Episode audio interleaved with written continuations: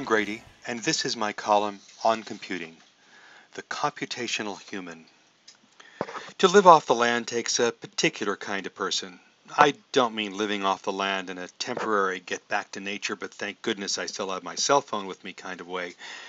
I mean surrendering your very life to the unbridled bounty and brutal indifference of nature, relying only on your wits and perhaps the cooperation of others to grow food, provide shelter, and defend yourself from the randomness of the winds, the rains, the sun, and the beasts.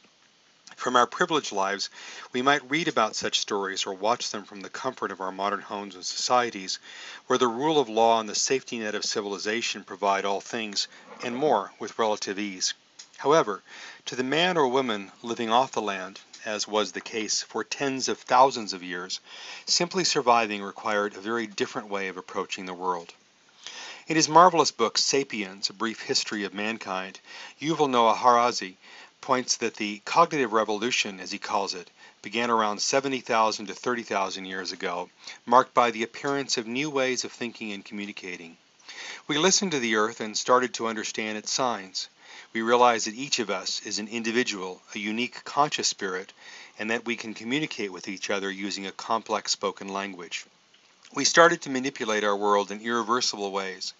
We learned we could ask how and why, and that the answers improved our lives. We began, as Harari calls it, to defend our own imagined realities.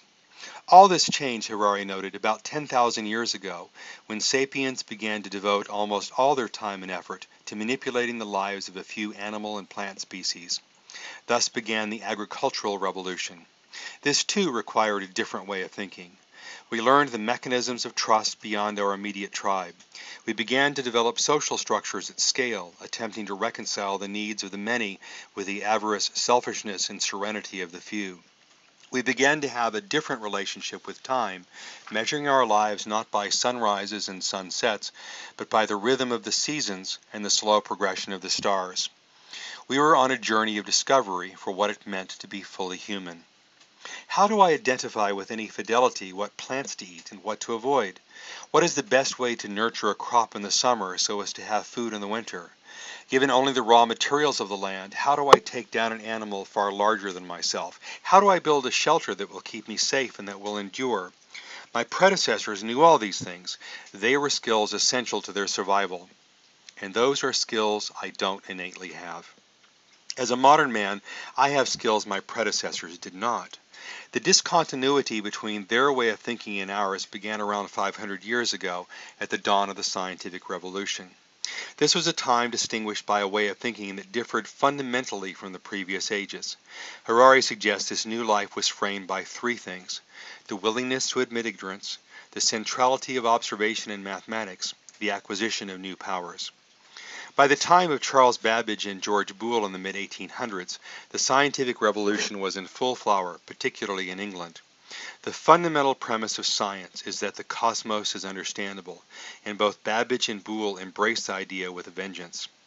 The man who invented the cowcatcher, pioneered the postal service, and proposed theories of division of labor on the manufacturing floor also brought us the difference engine and the analytic engine.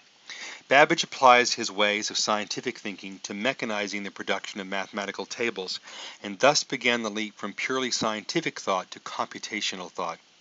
Boole had related ideas, but in a different domain. In his seminal book, An Investigation of the Laws of Thought, he sought to investigate the fundamental laws of those operations of the mind by which reasoning is performed. Babbage pursued the automation of calculation. Boole had a much grander focus to understand the machinery of the mind. I don't know how to shoe a horse. I don't know how to cope with a London fog filled with carcinogenic coal dust. I no longer know how to correspond by longhand. These are the things that Babbage and Boole knew, but, thanks to them and the men and women who followed, I have skills they never did. This is to be expected.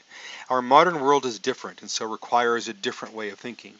We have a very different relationship with time. We schedule our days by the minute, we time our races by the second, and we trade financial instruments by the millisecond. We don't have to feed and groom our horses or slaughter our own cattle, but we do Uberize our travel and McOrder our McMeals. We still must cooperate among individual tribes, but working at a scale of humanity unimaginable by our predecessors, we often outsource our social interactions to the mediation of our devices. We occasionally watch live performers, but more often entertain ourselves by staring at flat pieces of glass on which pixels dance and flash. We call this new way of thinking computational, and it's as important to thriving in our modern world as other ways of thinking were in their time. Jeannette Wing defined it as the thought processes involved in formulating problems and their solutions so that the solutions are represented in a form that can be effectively carried out by an information processing agent. As Carnegie Mellon's University Center for Computational Thinking suggests, to flourish in today's world, computational thinking has to be a fundamental part of the way people think and understand the world. As I try to understand the history of our computing profession, I frame it as a journey founded on the assumption that the world is computable. We've witnessed a steady and subtle shift in our domain, with its focus first purely on mathematical automation, shifting next to symbolic, and now to the building of imagined realities that live in our machines and into which we project our lives. Such computational thinking is distinguished by several characteristics.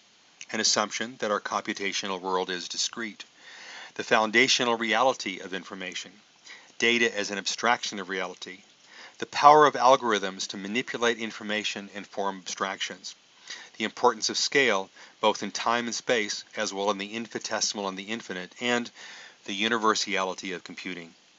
The assumptions of science have led us to discoveries that have fundamentally changed humanity. The assumptions of computational thinking have done the same. As professionals, computational thinking is part of the air we breathe and the fabric of our days. We have to think like a computer to command our computers to think as we do. The fruits of our collective work have led to the need for computational thinking in every other domain. Today, if you survey the sciences, you will find most vibrant work is taking place in computational physics, computational chemistry, computational biology, computational psychology, computational sociology, and now even computational philosophy. Different ages of humanity have required different modes of thinking. In a way, these modes reflect the particular circumstances of life in each age. The earliest ways of thinking evolved as a means of bringing more certainty and predictability to an uncertain, unpredictable world. Scientific thinking evolved as a means of understanding the world. Computational thinking has evolved as a means of controlling it at a level of fidelity once relegated to the gods and goddesses of our myths. These modes of thinking were also projections of the forces that propelled us to the next mode. Early cognition led to the scientific process, which led to computing. Therefore, we must celebrate what computing has brought us and savor its fruits. However, we must also not be complacent. We're laying the seeds of a new way of thinking for the next age of humanity.